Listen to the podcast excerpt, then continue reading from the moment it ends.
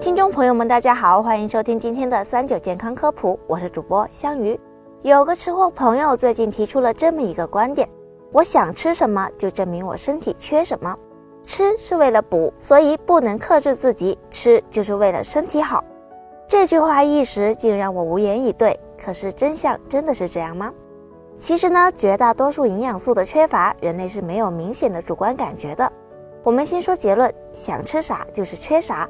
从营养学的角度来说，基本没有科学依据。说到这，可能有些人就会问：那我口渴、尿少，不正是身体缺水的信号吗？的确，水是维持人正常生命活动的重要营养素。通常大家都用口渴来判断身体是不是缺水。但是如果你已经感到口渴了，其实那是身体明显缺水的信号了。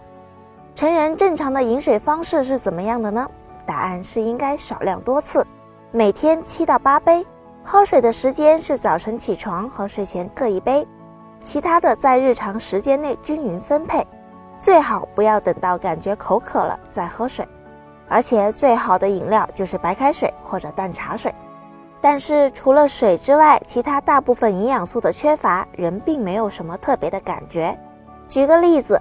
按照中国营养学会的推荐，我国十八到五十岁的成年人每天必须摄入不少于八百毫克的钙。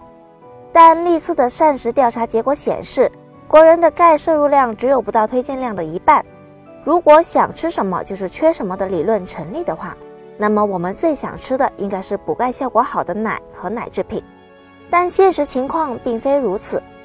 再比如，由于国人膳食中植物性食物的比例较大。所以很容易缺乏血红素铁，尤其是青少年儿童和育龄期女性，一旦出现缺铁性贫血，需要补铁。血红素铁最好的食物来源是动物全血、肝脏和瘦肉等等，但这些食物对于大多数缺铁性贫血患者来说，并没有具备很强的吸引力。当然，有些水溶性维生素缺乏的时候，身体的确会有相应的缺乏症，比如膳食中缺乏维生素 B2 会发生口腔溃疡。如果按照想吃啥就是身体缺啥的理论，那么缺乏维生素 B2、口腔溃疡的时候，就应该喜欢吃蛋黄或者动物内脏等富含维生素 B2 的食材。可实际上真的是这样吗？显然也不是。还有人说了，我上火的时候就特别爱吃一些清凉清淡的东西，这不是缺什么就想吃什么吗？实际上，上火是中医的一种说法。如果非得从西医对应一个病症，那就是缺水。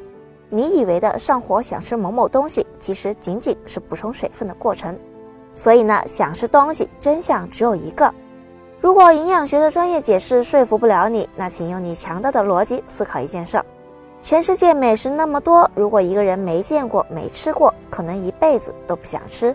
为什么我们平常想吃的都是火锅、烧烤、麻辣烫、铁板烧这些常吃常见的呢？承认吧，想吃只是食欲作用下的嘴馋。而想吃什么就是缺什么，仅仅是嘴馋的借口。今晚想吃小龙虾的你，并不是因为身体里缺虾，其实就是禁不住美食的诱惑。今天的节目也差不多了，如果大家还遇到什么问题，可以留言告诉我们。我们下期再见吧。